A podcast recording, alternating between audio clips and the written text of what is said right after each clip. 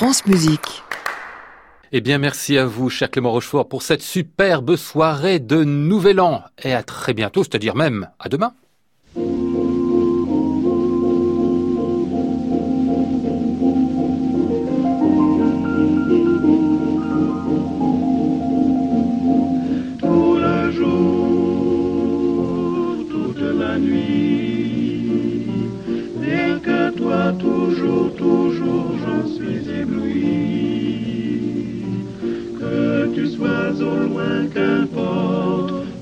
Moi tendrement je t'emporte, oh mon amour, nuit et jour. Bonsoir à tous et bienvenue dans le Classic Club sur France Musique pour ce qui est la dernière émission de notre année 2018 qui va bah, préluder. On va en profiter ce soir pour préparer l'année qui vient, 2019, qui sera celle du bicentenaire de la naissance de Jacques Offenbach, sacré événement à l'occasion. Un livre est paru il y a quelques semaines, une biographie signée Jean-Philippe Biojou. Nous sommes avec lui jusqu'à 23 heures pour en causer sur le mode festif et même parfois sur le mode poule. Le mode poule, ben voilà.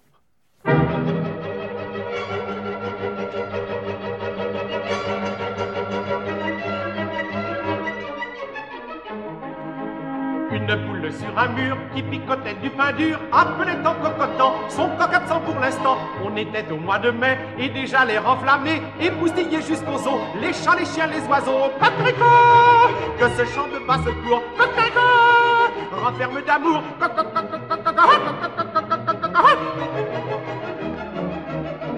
Est-ce une nouvelle vie ou l'effet du printemps qui me gratte, gratifie de l'ardeur de mes vingt ans? Est-ce une nouvelle vie ou l'effet du printemps qui me gratte, gratifie de l'ardeur de mes vingt ans?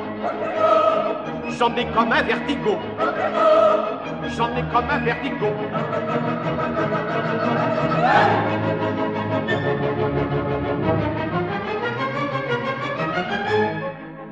La poulette que l'amour tracassait depuis un jour frétillait d'un air coquet et gaiement le provoquait. Aussi son coquin de coq, perché non loin sur un soc, la voyant en frétiller, rentra vite au poulailler. Coquin Que ce chant de basse cour, coquin renferme d'amour.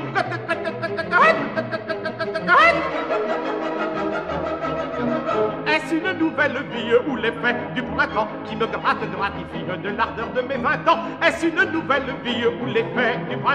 Qui me gratte, gratifie de l'ardeur de mes vingt ans. J'en ai comme un vertigo. J'en ai comme un vertigo.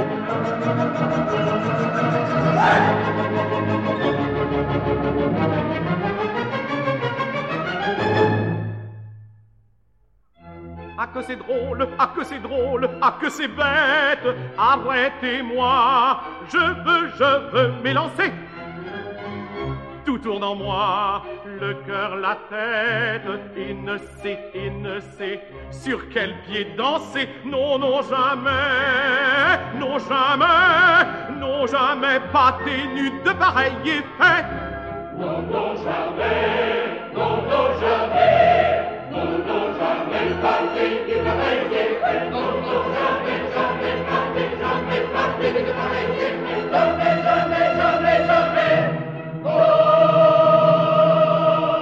Est-ce une nouvelle vie ou l'effet du printemps qui me gratte, gratifie de l'ardeur de mes vingt ans. Est-ce une nouvelle vie ou l'effet du printemps qui me gratte, gratifie de l'ardeur de mes vingt ans? Aujourd'hui je veux me dire mon pensée joyeux et de toi le joli et que l'amour est de nos pas Que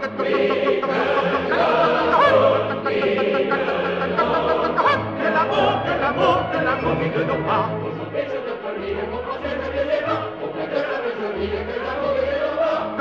tan tan tan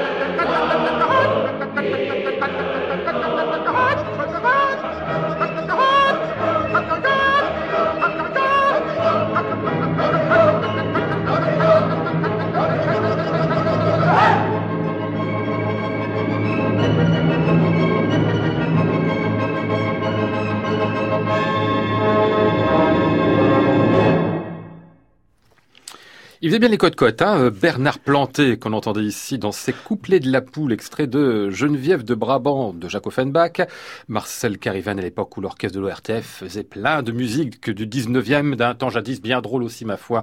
Bonsoir Jean-Philippe Biojou. Bonsoir. C'est vous qui nous avez concocté la programmation musicale de ce soir, parce que moi je connais pas très bien Jacques Offenbach, mais alors vous, j'ai l'impression, vous savez tout sur lui et sur sa musique et sur ce Geneviève de Brabant, qui est certainement l'une des pièces les plus drôles de son auteur. Hein. Alors je ne sais pas tout. Euh, à la rigueur, Jean-Christophe Kay connaît encore plus de choses. Il est, il est, imbattable. Mais c'est vrai que je m'y suis beaucoup penché. Euh, Geneviève est sûrement l'opéra le plus bouffe d'Offenbach. Alors aujourd'hui, on ne sait pas forcément ce que veut dire bouffe. Il faut voir l'équivalent. Euh, pour certains d'entre nous, on a connu cette façon complètement délirante de penser, de présenter, avec la petite minute de Monsieur Cyclopède ah de Desproges. c'est tout à fait de, dans cet état d'esprit, c'est-à-dire quelque chose de complètement délirant, mais s'appuyant sur une grande connaissance de l'histoire, de la culture. Euh, donc, d'où il s'amuse à détourner l'histoire. Là, dans Geneviève de Brabant, euh, par exemple, cette pauvre Geneviève est abandonnée par son mari si froid, mais euh, dans l'histoire, c'est une biche qui lui amène à boire. Et là, dans la mise en scène d'Offenbach, quand il crée la pièce, la biche, c'est un caniche blanc, et elle se plaint que c'est elle qui doit le nourrir en plus. Donc voilà, on est sur de de de, l'absurde, de l'absurde et de la fantaisie totale qui plaisait beaucoup à cette époque. Aujourd'hui, c'est moins évident parce que le public n'a pas forcément les mêmes références et, ne pas tous les codes. Voilà, il ne comprend pas tout de suite à quoi on fait allusion. Mmh. Vous êtes euh, Jean-Philippe Biojou, le euh, patron et cofondateur de Bleu Nuit Éditeur, qui nous propose depuis des années plein de biographies de compositeurs, mais c'est la première fois que vous en signez une, vous, hein, dans votre collection. je suis passé de l'autre côté de la barrière et tous mes auteurs se sont réjouis euh, de me voir pris par les affres et les contraintes de, de cette collection. Ouais, les contraintes, 176 pages entre autres On fait toujours 176 pages, on a une trentaine d'exemples musicaux, là je me suis lâché, j'en ai mis une soixantaine, et on a d'habitude une cinquantaine d'illustrations, et là aussi je me suis lâché, j'en ai mis une centaine. Ah il, y a, souvent des costumes à côté des exemples musicaux pour qu'on essaye d'imaginer un peu plus le personnage. faut dire qu'avec Offenbach, il y a énormément de choses. Eh j'ai un petit regret, euh, j'ai demandé un peu partout les événements qui allaient se faire pour euh, cette année que nous allons entamer, et j'espérais que l'Opéra de Paris et la, la bibliothèque feraient quelque chose. Ils m'ont avoué qu'ils avaient entre autres les partitions originales du Papillon, son grand ballet, et avec le premier alto qui s'était amusé pendant les répétitions à caricaturer Offenbach sur sa partition. Il y a des choses extraordinaires, on en a de partout. On peut pas tout utiliser, mais on en trouve déjà beaucoup sur le site Gallica de la Bibliothèque nationale, donc en libre lecture, et c'est une époque formidable. Si vous avez fait votre propre euh, Jacques Offenbach, Jean-Philippe Biojou, c'est que vous l'aimez depuis longtemps, je crois. Hein. je l'aime depuis longtemps, je l'ai chanté, ah je l'ai joué. Du temps vous étiez chanteur, oui, vrai, vous avez une carrière de chanteur. Vous êtes toujours aussi toujours pardon, pardon, Je sévis toujours. J'ai d'ailleurs en projet euh, d'enregistrer un programme autour d'Offenbach, ses premières pièces, un projet qui pour le moment s'intitule euh, Un vendredi chez Offenbach, puisque tous les vendredis soirs, il faisait un salon musical. Et s'est retrouvé un peu cette ambiance de salon musical avec euh, la première pièce, la petite pièce lyrique qu'il a faite, Le moine bourru ou Les deux aveugles, dont on ne trouve pas d'enregistrement, et donc euh, le projet de, l'enregistrer sous peu. On va avec vous euh, bah, faire tout l'éventail de la vie de Jacques Offenbach. Il y a beaucoup de choses à en dire, parce que oui, vraiment, c'est une vie qui est riche et puis drôle et puis assez originale, puis il y a plein d'anecdotes et de machin.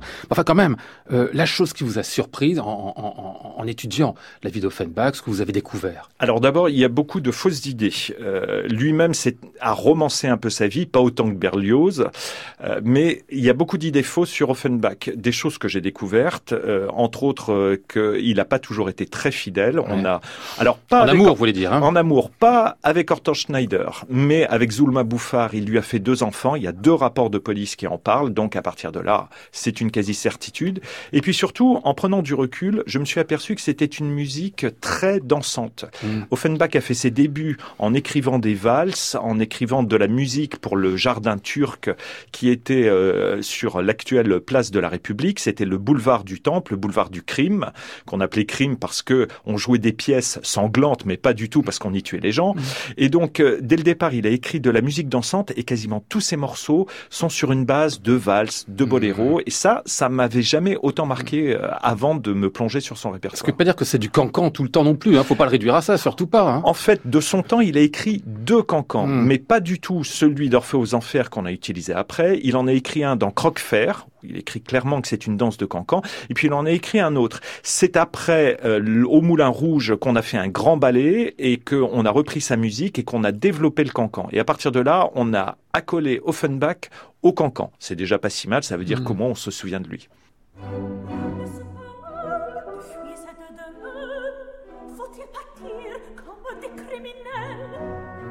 faut bien car voici mais on vient qui vois-je paraître? C'est nous qu'on cherche peut-être.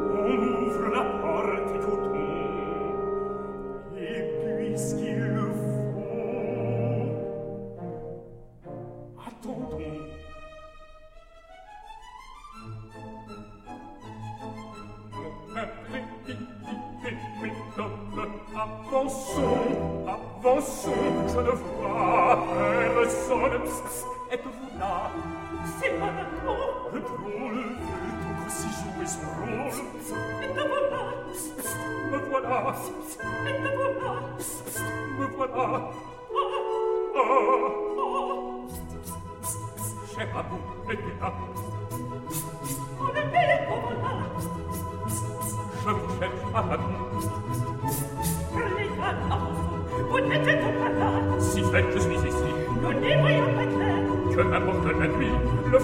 la vous m'éclaire et me conduit. Il vous éclaire pas, il me semble. Êtes-vous là? Psst, psst,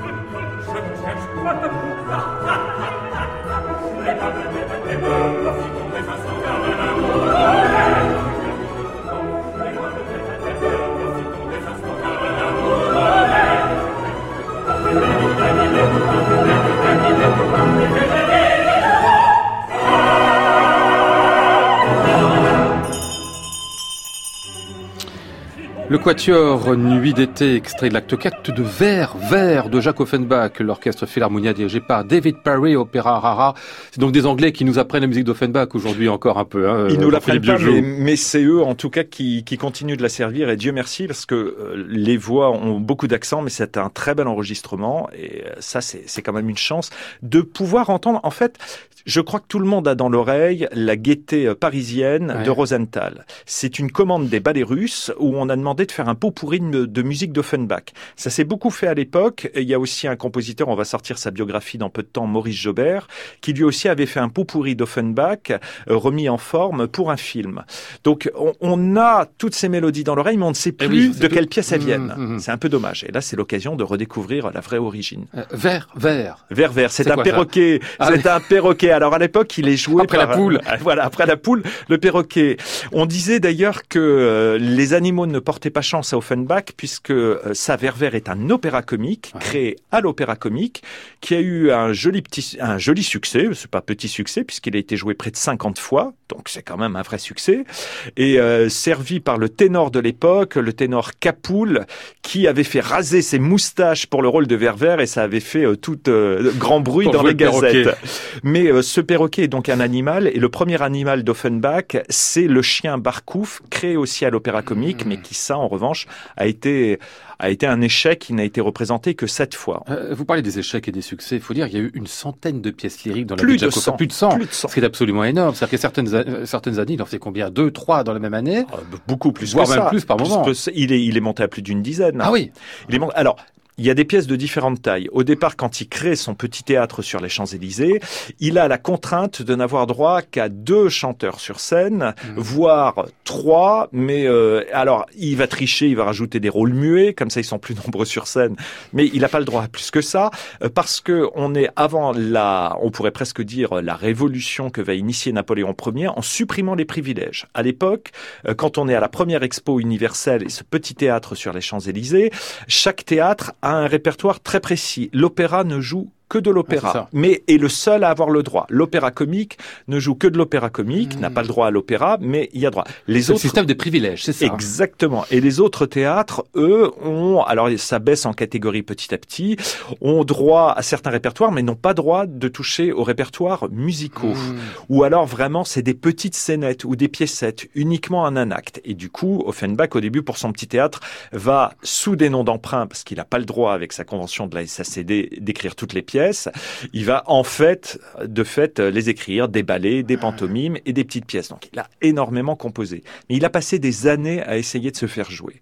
Et je crois que à partir du moment où il a créé son théâtre, comme l'auront fait avant Adolphe Adam et puis euh, son concurrent Hervé, une fois qu'il crée son théâtre, ah ben, il a un besoin d'être joué et il y a des années où euh, il tient l'affiche dans quatre théâtres en même temps à Paris. Ce qui explique qu'il y ait de, de très gros succès, comme euh, Orphée aux Enfers, 1000 représentations de Ouais. son vivant, et puis des fours, évidemment. Mais je dirais c'est normal, parce que c'est un système de, de grosse production. On crée, ça marche très bien. Euh, ça marche pas, et ben on fait autre chose. Et le continue. public demande sans arrêt des nouveautés. C'est ça. Aussi. Alors, euh, Orphée aux Enfers a une vie un peu spéciale parce qu'il l'a remodelé. Il en a même fait un opéra féerique pour le théâtre de la Gaîté qui faisait 1800 places et qui se trouve toujours au même emplacement, mais aujourd'hui il a été entièrement refondu cet opéra à côté du square des Arts et Métiers. Et euh, ce théâtre qu'Offenbach a vu se construire et dont il a obtenu la direction à un moment, Orphée aux Enfers, il l'agrandit. Il y a 100 choristes sur scène, il y a Mmh. 40 rôles, ça devient quelque chose d'énorme. Et au bout de six mois, les recettes baissent un peu, pas de problème. On va rajouter un cinquième acte. Mmh. Alors il écrit un ballet complet, le royaume de Neptune, avec euh, la petite danse des tritons, euh, les, les sols qui, qui vont en couple, et tout ça pour faire revenir le public. Et le public revient parce qu'il y a une nouveauté. Donc c'est aussi condamné à toujours faire des nouveautés. Ben, il écrit, il écrit, il écrit. Il écrivait tout le temps. Il s'était même fait installer un écritoire dans sa voiture pour pouvoir écrire entre deux Ah oui. répétitions de théâtre, non-stop, Et un travailleur euh, acharné. acharné Et toujours à crier après ses librettistes en Ah oui. demandant donnez-moi des textes, donnez-moi des textes pour les mettre en musique. Qui le baptiste qu'elle n'est pas aussi vite que lui. Et non. Il y a un côté commercial Offenbach, mais ça un péjoratif. hein. C'est Non. c'est- c'est bien une, une conception qui est très loin de nous aujourd'hui, où le compositeur est à la fois producteur, et ben il fait de l'art, il fait du commerce, et ça marche ensemble, quoi. Sauf que, alors, chez Offenbach, il y a un sens du spectacle et du théâtre Ouais. extraordinaire. Il aurait pu faire un, un très bon entertainer à l'américaine, d'ailleurs. Il a fait ça. Hein. une tournée aux États-Unis. Mais en revanche, lui, il voulait des choses tellement belles, de tellement beaux décors, qu'il s'est ruiné fréquemment. Euh, simplement, sur la fin de sa vie, il s'est engagé après avoir euh, fait une ruine de le- une ruine financière de la Gaîté lyrique. Il s'est engagé à rembourser tout le monde et il a vendu d'avance des droits sur des livrets. Donc, jusqu'à la fin de sa vie, il a énormément composé aussi, en partie pour euh, rembourser, ses, dettes. dettes. Et très vite, il a eu l'intelligence de faire une séparation de biens avec son épouse pour mettre sa famille à l'abri et éviter une faillite totale. Éviter de ne pas se retrouver un jour sur une île, comme Robinson Crusoe. Tiens.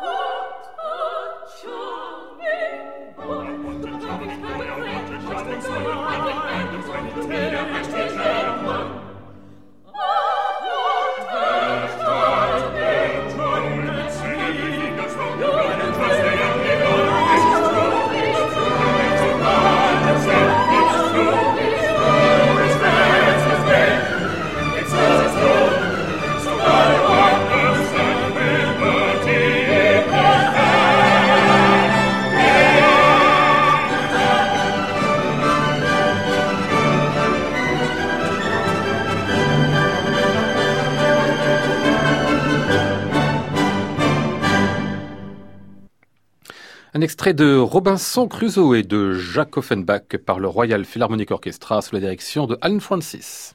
Classic Club, Lionel Esparza, France Musique. Je vous rappelle que nous sommes ensemble en ce 31 décembre pour euh, faire la fête à Jacques Offenbach avant euh, le nouvel an à passer dans combien? Bah une heure, quelque chose dans ces goûts-là.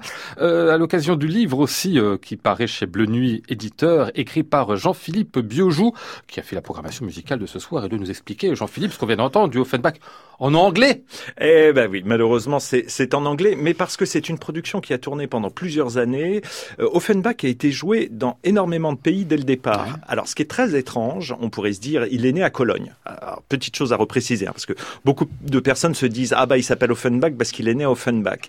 C'est son grand-père qui, qui était originaire d'Offenbach. Son père est né à Offenbach, mais il s'est installé euh, en musicien itinérant et il atterrit en face de Cologne, parce qu'à l'époque, Napoléon venait de conquérir, de conquérir l'Allemagne, qui était encore la Prusse, Hein.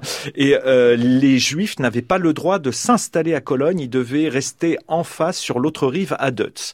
Et puis cette interdiction finit par être levée, la famille Offenbach euh, s'installe à Cologne et c'est là que Jacques va naître. Et elle s'appelle Offenbach parce qu'à l'époque les Juifs devaient prendre un nom officiel et donc son père, puisque tout le monde le surnommait celui qui vient d'Offenbach, ah der Offenbacher, et eh ben ça devient mmh, Offenbach. Et c'est de là que vient son nom. Donc il est né en Allemagne, il a parlé l'allemand, mais son père lui a fait apprendre très vite le français et ce qui est très étrange, c'est qu'il n'a jamais composé à partir d'un livret allemand toute sa vie, il n'aura composé que sur des livrets français qui après pourront être adaptés en allemand. Mmh. Même l'effet du Rhin, qui est une création euh, à Vienne et donc dans une version allemande, a d'abord été imaginé sur un texte français qui après a été adapté en allemand. Et pareil pour l'anglais, euh, Offenbach a eu une commande, une énorme commande qui lui a ouvert le marché euh, anglophone où il était déjà présent, mais pour ses pièces traduites. Ça a été Whittington.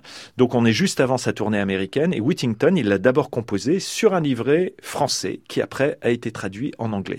Donc là, euh, merci aux Anglais quand même de, de défendre encore ce répertoire, euh, ce joli répertoire. toutes ces formes même internationales. Voilà. Et c'est, je suis sûr que les auditeurs se seront dit, mais ça me dit quelque chose, cette peu, musique. Oui. Eh ben oui, je suis prêt à parier qu'ils l'ont entendu dans la Gaieté parisienne de Rosenthal. Alors ce, ce ballet, la Gaieté parisienne, a été commandé par les ballets russes. C'est un gros avantage, c'est qu'aujourd'hui, tout le monde maintenant a toutes ces musiques d'Offenbach dans la tête, mais on ne sait plus forcément parfois d'où elles viennent. Ouais. Puisque vous évoquiez, euh, Jean-Philippe Biojou, euh, l'enfance de Jacques Offenbach, hein, et puis euh, toute sa généalogie, il faut donc rappeler donc qu'il est né en 1819, il grandit donc dans une famille juive allemande, comme vous nous l'avez raconté tout à l'heure, et dans un environnement où la musique est omniprésente, mais en termes de métier, c'est-à-dire qu'en même temps, quand il est gamin, qu'il est au conservatoire, il va jouer ou chanter à la synagogue, il se retrouve à faire musicien des rues, c'est une sorte de pratique musicale qui est continuelle dès l'enfance. Bah, dès, l'enfance, en fait, son, son père était chantre et donnait des cours de musique aussi. Donc euh, voilà, il a baigné complètement dans cette, dans cette atmosphère musicale. Et puis très jeune, ils étaient quand même sept enfants, les Offenbach. Donc euh, le père a formé un petit trio euh, avec le frère aîné Julius et puis la, la sœur Nanerl. Et, et ce petit trio, Nanerl au piano et lui au violoncelle, parce que très vite il s'est pris de passion pour le violoncelle. Il a essayé d'autres instruments. Et ce petit trio jouait dans des cafés. Mmh, ça. Et ça, ça a donné quelques subsides et puis ça a aidé à payer aussi les, les cours de violoncelle. Mais mmh. Offenbach a rapidement euh, dépassé ses professeurs. Euh, pourquoi ils viennent euh, en France d'ailleurs, toute la famille? Alors il y a plusieurs explications. Ce qui est sûr, c'est qu'il y a l'influence française. Napoléon a conquis euh, une dizaine d'années avant euh, tout cet endroit. D'ailleurs, c'est suite à Napoléon qu'on a eu l'eau de Cologne. Petit rappel. Ah, d'accord. Vous êtes arrivé de Cologne, donc de la ville, bien sûr. Bah oui, oui, oui. Voilà. Donc, euh, lui, eh ben, à l'époque, plutôt que d'aller vers Berlin, le conservatoire dont tout le monde parle à l'époque et la ville qui est la, la, plus flamboyante, c'est Paris. Et déjà, de toute façon, jeune, Offenbach avait fait donner des cours de français à son fils. Donc euh, Offenbach arrive à Paris, ça, ça semble un peu logique. Alors il a un gros accent qui gardera toute sa hmm. vie. Je pense que pendant... Comme Jane Birkin, volontairement, on fait pas oui, ça. alors lui, lui c'est l'accent sépien, c'est très bien, c'est c'est presque l'accent alsacien, mais euh, il... Comme si vous l'aviez entendu. oui, voilà. Vous avez entendu Michel Serrault, en fait, hein, je crois. Oui, j'ai entendu Michel Serrault, et puis euh, il y a aussi euh, Alain Decaux qui avait écrit une biographie très très ah vivante, et qui s'amusait de temps en temps à remettre les, les voyelles, c'est bien, c'est très bien, c'est très joli. Donc euh, il gardera son accent, mais très vite il se prend de passion pour la France, et d'ailleurs il il, se, il, épousera, il changera de religion pour pouvoir épouser Herminie. Il demandera la nationalité française qu'il obtiendra euh, grâce au soutien du duc de Morny, le demi-frère de Napoléon III. Et il sera toujours très fier d'être français. Et quand on va, euh, quand on va arriver à la guerre avec la Prusse et l'invasion prussienne, lui va défendre la France jusqu'au bout, écrire à Bordeaux un hymne sauvant la France. Enfin, il se sentira complètement français euh, jusqu'à la fin. Hum, parce que vous parlez de guerre, il faut parler d'Herminie mais et donc de la fille du tambour-major. Les cloches, écoutez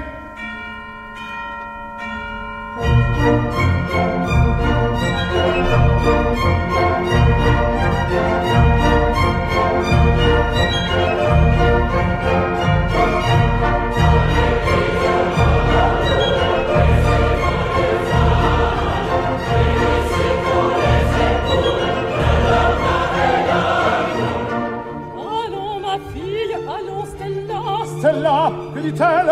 À la voilà, oui, je comprends, on la marie, et c'est pour me sauver la vie. Arrêtez. Il se perd On va te l'empêcher, vous le jure. Eh bien, je veux voir sa figure. Claudine. Le poteau rose est découvert, le poteau rose est découvert. Et je vais danser, passer là Et je vais danser, bon Dieu vous patafiole Je vous croyais bien loin d'ici. Et j'allais faut tenir mon rôle jusqu'au moment de dire oui. Qu'on les saisisse sur le champ et qu'on les punisse à l'instant. Non, non, nous sommes les défendre. Ami, merci, je dois me rendre. Vite en prison. Plus d'espoir. Qu'avez-vous fait là? Mon devoir. Écoutez. Écoutez. Ces accents militaires. C'est le chant du départ. Ah, je le reconnais.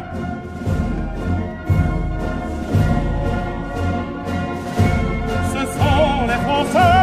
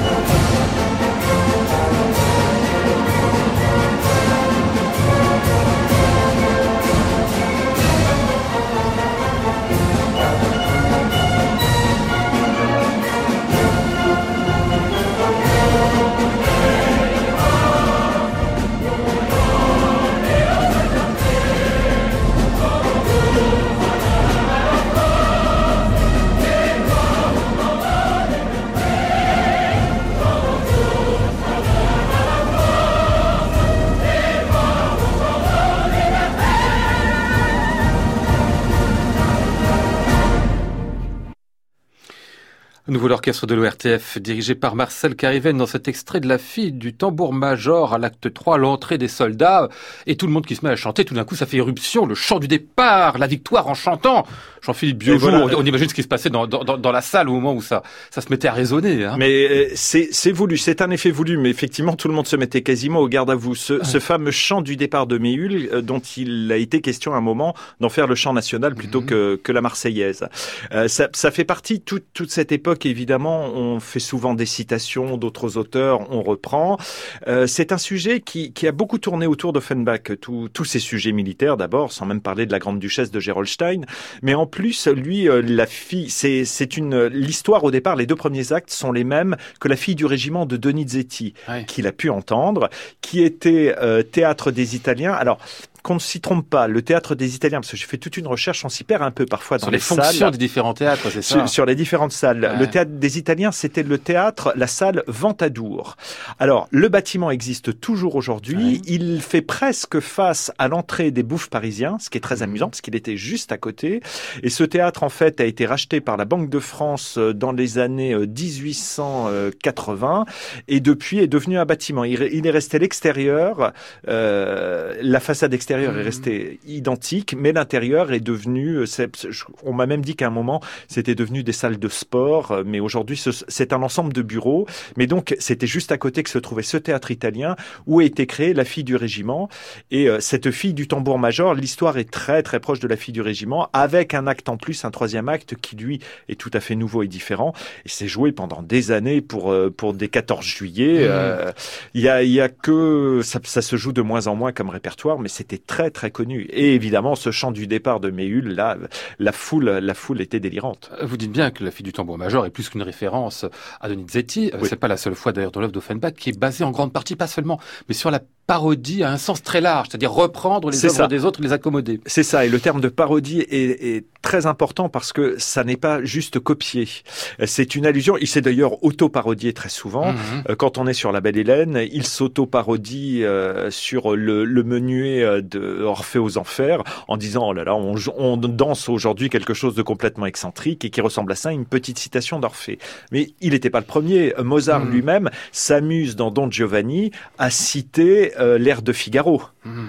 Donc c'était une, une habitude, une tradition. Et pour en revenir un petit peu à ce qu'on disait au début de cette émission, le public, connaissant tout ça, comprenait tout de suite le clin d'œil, l'allusion. Quand on est sur des grands ensembles, on reconnaît très vite l'allusion au grand opéra de Meyerbeer, euh, ou alors euh, il y a Aubert qui est très souvent cité aussi, euh, tous les, tous les grands tubes du moment. Euh, on l'a dit tout à l'heure, Jacques Offenbach, c'est une sorte de, de grand entertainer, c'est ça, hein, grand producteur de spectacles, dans les spectacles, dans les salles, pardon, dont il est le, le directeur, dont il se fait le directeur lui-même. Il programme bien évidemment ses pièces à lui, mais parfois les pièces des autres et regardant vers le passé, ce qui n'est pas nécessairement à cette époque-là, je pense, dans les années 1850, quelque chose de très commun lorsqu'il reprend des opéras de Mozart, de Rossini, de Grétry, en les adaptant bien sûr, parce que c'était à la mode d'alors. Hein, on refait pas euh, avec un Mozart avec l'idée qu'on doit le, le, le, le, reproduire à, l'authentique ou à l'identique à ce qu'il était à l'époque de Mozart lui-même. Bah, D'autant plus que à l'époque, ça peut surprendre aujourd'hui, pour tout le monde, Mozart est une évidence, mais si on se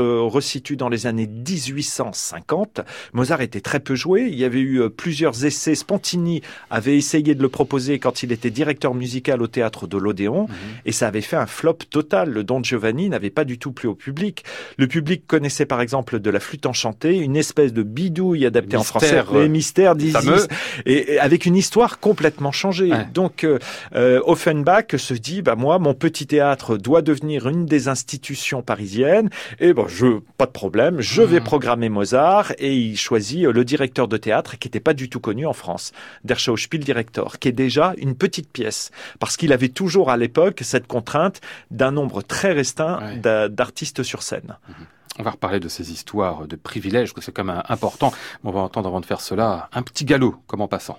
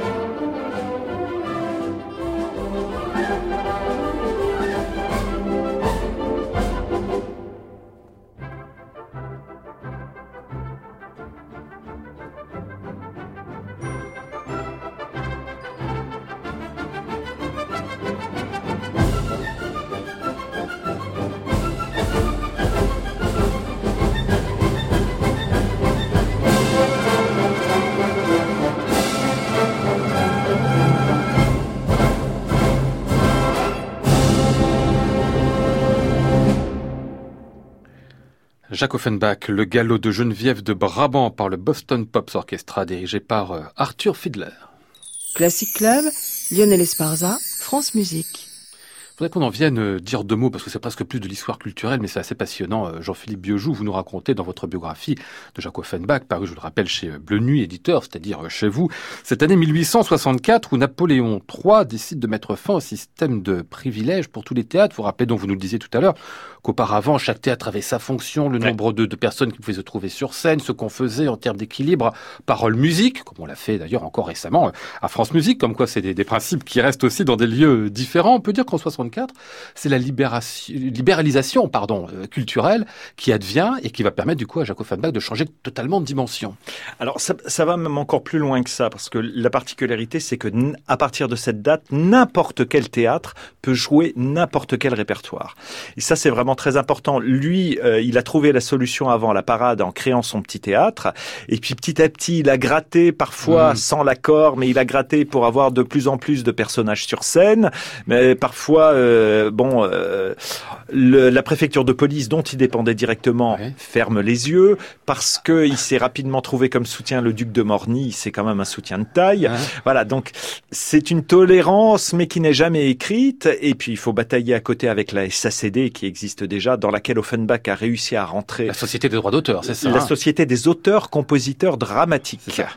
Euh, c'est pas vraiment une société de droits d'auteur à l'époque, mais c'est une société qui défend tous auteurs et qui impose d'ailleurs à Offenbach, quand il était, quand il est directeur, de programmer aussi d'autres auteurs, mmh. d'autres librettistes et d'autres compositeurs.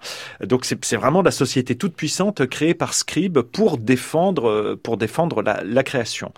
Et 64, eh bien n'importe quel théâtre et là, euh, entre autres, le théâtre des variétés qui se trouve toujours au même emplacement et toujours avec la même façade. Le théâtre des variétés va saisir l'occasion pour programmer beaucoup de pièces musicales qui sont mmh. entièrement musicales. Alors, euh, c'est ce qu'on appelle de l'opéra bouffe dans la mesure où le sujet est drôle et à défaut de l'opéra comique puisqu'on alterne du texte et de la musique chantée. Voilà, c'est les, les, différenciations sont, sont pas toujours évidentes. Opéra bouffe, il y a quasiment Koffenbach qui l'a utilisé. Hervé l'a utilisé un peu aussi, mais après on est parti sur quelque chose. Le public est parti sur quelque chose de, de plus sage. Mais en l'occurrence, euh, tous les autres théâtres ont pu commencer à le programmer, et c'est ce qui fait que quand on arrive à l'Expo universelle, la deuxième Expo universelle, bah, Offenbach est joué dans quatre à cinq théâtres en même temps, mmh. alors qu'avant ça n'aurait pas pu être possible. Sans... Alors à propos des théâtres dans lesquels il est joué, l'opéra comique, on a souvent dit qu'Offenbach avait aspiré à ce lieu toute sa vie sans jamais euh, l'atteindre. C'est faux, en fait. C'est faux. C'est beaucoup plus qu'une aspiration. Alors, il a été joué euh, la première fois, c'est Barkouf. Ouais. Barkouf n'est représenté que cette fois, mais euh, c'est représenté parce que uniquement cette fois, parce que les artistes n'ont pas vraiment défendu cette pièce. Pour eux, c'était le genre bouffe et c'était regardé d'un mauvais œil. C'était pas assez sérieux à leur goût. Donc, on a Barkouf.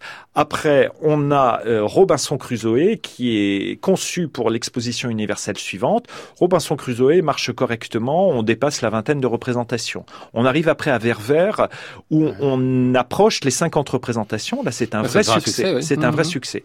Et puis après Ververs, naît un autre projet avec le même ténor, Fantasio. Malheureusement, arrive euh, l'invasion prussienne. Euh, là, toute l'activité culturelle est complètement suspendue. Et Fantasio aura quand même euh, la chance d'être la première création, la première réouverture de l'opéra comique une fois euh, Paris libéré après la Commune, après tous les événements sanglants qui s'y mmh. passent. Malheureusement, tous les détracteurs d'Offenbach se déchaînent, disent mais c'est encore un Autrichien. Ah euh, oui, oui. Alors qu'en plus, bon, il était en Allemagne, mais euh, mmh. voilà, c'est un traître à sa patrie. Entre temps, Offenbach doit tout réécrire parce qu'au départ, le rôle de Fantasio était conçu pour le ténor Capoul qui avait créé Verver. Et puis le nouveau directeur impose que ça devienne une mezzo, donc il faut réécrire tout le rôle. On a pu entendre Fantasio euh, il y a un peu plus d'un an euh, au théâtre du Châtelet. C'était d'ailleurs la production de l'opéra comique, mais qui était qui était accueillie là-bas. Et c'est une c'est une très jolie œuvre, mais qui est, qui est passée à la trappe parce mmh. que au bout de cinq représentations, les directeurs ont dit allez, on arrête, on ne soutient pas l'œuvre. Ça a été très douloureux pour Offenbach. Et puis à la fin, il y a les contes d'Hoffmann qui devaient au départ être créés à la Gaîté Lyrique, qui devait être un opéra, mmh. opéra, opéra. Euh, et puis euh, la Gaîté Lyrique faisant une énième fois faillite, Carvalho, le directeur de l'opéra comique dit bon, bah, je veux bien les récupérer, mais alors ça doit devenir un opéra comique. Il faut me changer euh, le rôle principal, euh, Hoffman un baryton. Non, non, moi j'ai un ténor. Hmm. Euh, les quatre rôles féminins. Oh, j'ai une petite soprane. Eh ben vous me réécrivez tout ça pour que ça corresponde. Donc il a été joué. Alors quelques mois après sa mort, mais il a eu de son, il a eu à sa connaissance cinq grosses créations plus une autre qui s'appelle La Baguette Fédia qui a été répétée Et puis les directeurs ont abandonné le projet, elle n'a jamais été représentée. On se rend bien compte que Jacques Offenbach est capable de s'adapter à tout ce qui se présente. On lui il dit faut changer tel ou tel chose. Ouais, oui, mais quand même, certains compositeurs auraient dit non, non, c'est moi, vous comprenez. Alors que lui, non, il est dans un système tel que on s'adapte très naturellement. D'où évidemment les, les éditions qui n'en finissent pas. Vous parliez des contes d'Hoffmann, ou c'est plus combien Jean-Christophe Keck est en train d'en chercher là de, de, ah, de ben, versions. Hein. Jean, Jean-Christophe m'a dit qu'il avait lui un manuscrit encore. Moi, j'ai trouvé à la BN celui qui avait été retrouvé par Hugues Gall, où on voit carrément des numéros qui sont rayés. le numéro 18 est un ancien numéro 24 qu'on a mmh. rayé. des rôles. Alors on recycle ce fameux acte de Venise qui a disparu on pourrait écrire rien qu'un livre sur ces contes d'Hoffmann, tellement c'est un jeu de piste, mais euh, c'est une formidable synthèse en fait de la musique d'Offenbach. Il y a du joyeux, il y a du très profond, euh, il y a du fantastique parce que c'est quelque chose qui l'a toujours attiré. Euh, quand on est sur l'acte d'Antonietta avec avec le Docteur Miracle, là on a des ambiances très noires et c'est complètement fantastique. Il y a de tout. C'est un superbe résumé. Hmm. On a eu des animaux beaucoup, et ben on va en avoir encore. Après la poule, après le perroquet, voici choisi par Jean-Philippe Biojou, le papillon.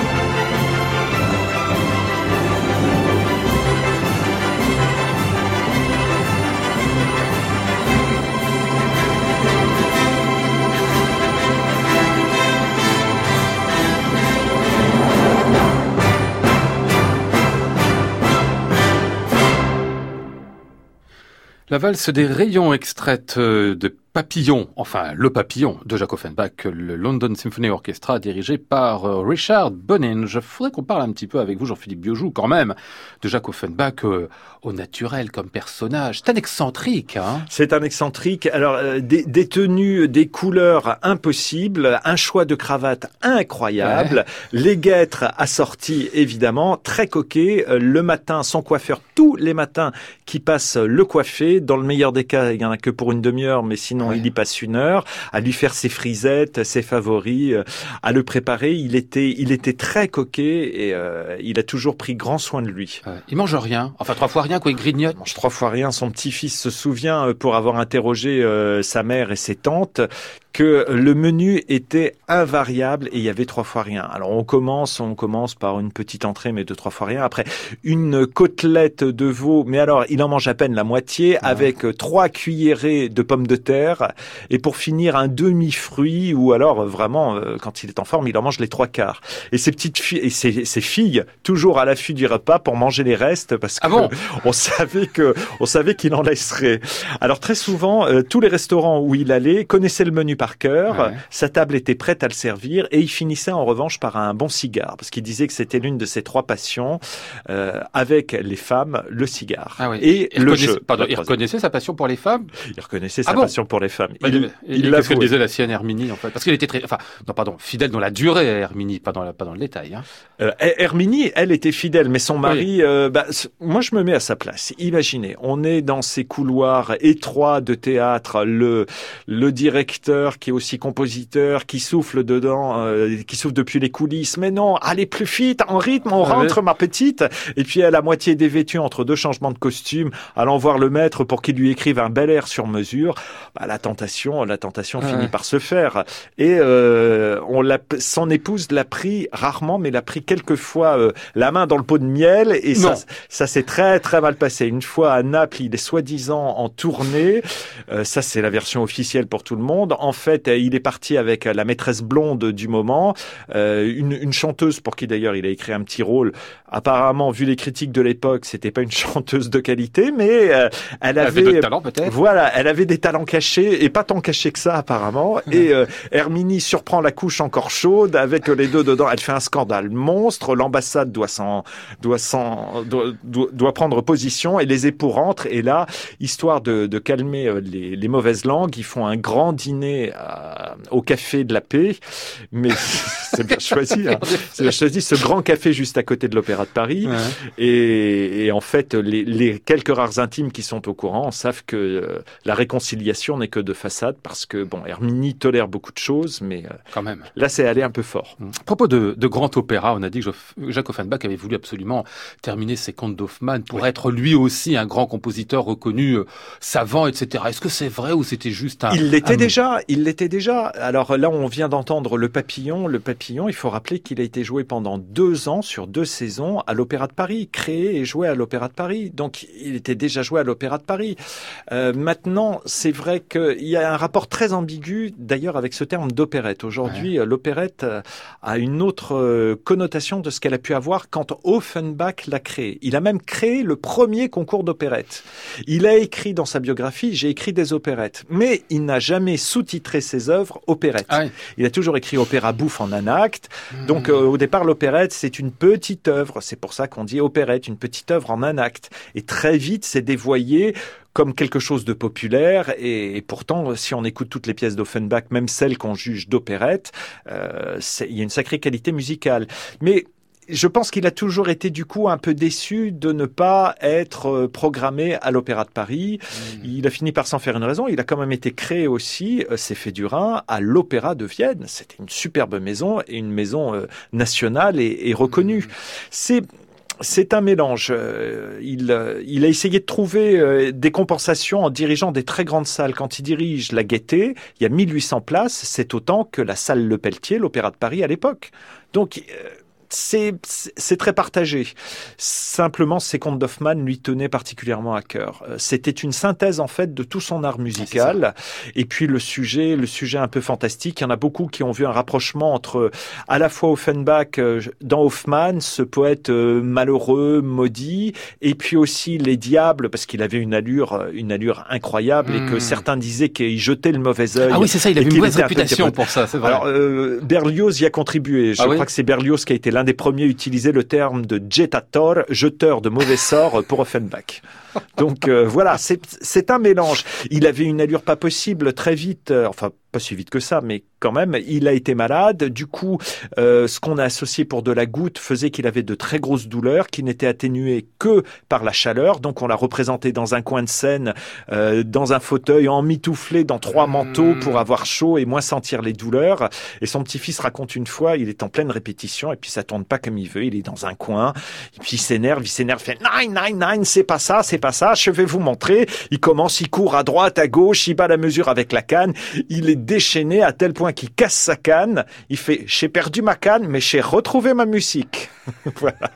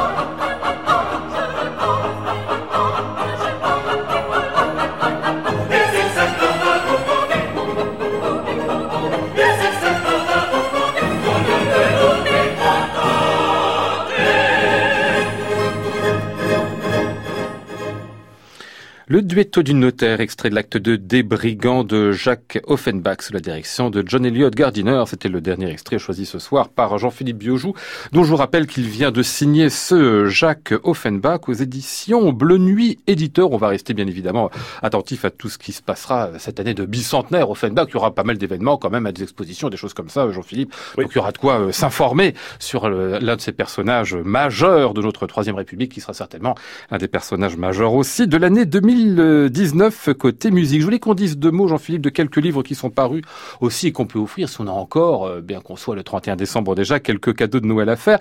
Vous sortez. C'est les étrennes. Bah oui, c'est les étrennes, c'est ça, et chez Bleu Nuit euh, en particulier, un gros ouvrage sur l'Opéra Bastille. Oui, oui, oui. Alors euh, que j'ai écrit aussi, puisque moi en tant que chanteur, j'ai eu la chance de passer trois ans dans cette institution. C'est une institution assez magique. Il y a plus de 250 photos qui montrent aussi bien les différents métiers, les coulisses, des productions, mais qui sont triées par ordre de, de thématiques mmh. fantastiques, joyeux, gaieté, voilà, histoire de de présenter de façon un peu insolite ce, cette étrange maison, grande maison qui va fêter ses 30 ans en mmh. juillet prochain, déjà 30 ans. Et puis une sorte de compilation versaillaise, si j'ose dire, avec trois livres qui nous reviennent d'un coup en coffret? Oui, c'est ça, euh, hommage à Versailles et l'occasion euh, d'offrir autour d'un coffret euh, de la musique autant de Louis XIV, de Louis XV, Louis XVI, donc on, on, parcourt un peu les périodes à travers le clavecin du roi Soleil, Rameau et puis Boélie, héritier de générations de serviteurs musicaux de mmh. Versailles. Et puis je ne pas, je m'étais pas représenté, moi, Bleu éditeur, on est, vous me dites, à des 70 références, c'est énorme. Et eh oui, on approche 70 et on va fêter l'année prochaine nos 20 ans. Ah, pas rien. Vous avez prévu quelque chose pour ça? On va essayer, on y réfléchit. On y réfléchit encore. Très bien, merci en tout cas d'être venu nous voir ce soir, Jean-Philippe Biojou. Jacques Offenbach, je le rappelle, votre biographie vient de paraître chez vous donc, chez Bleu Nuit, éditeur.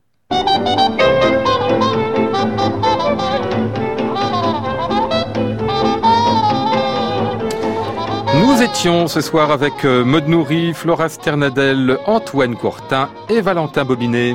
Voici le ciel peuplé de ces moutons blancs, voici la mer troublée, spectacle troublant. Je vous retrouve demain pour une spéciale Alfred Cortot. Ce sera un livre encore, biographie du grand pianiste par euh, François Salmini et Rémi Jacobs.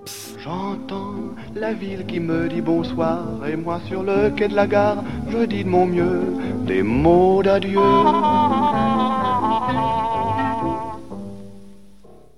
Vous écoutez France Musique, il est 23h. Euh, Histoire de terminer l'année en beauté, nous retrouvons une rediffusion des 10 ans de 42e rue par Laurent Vallière. Laurent, c'est à vous. À réécouter sur francemusique.fr.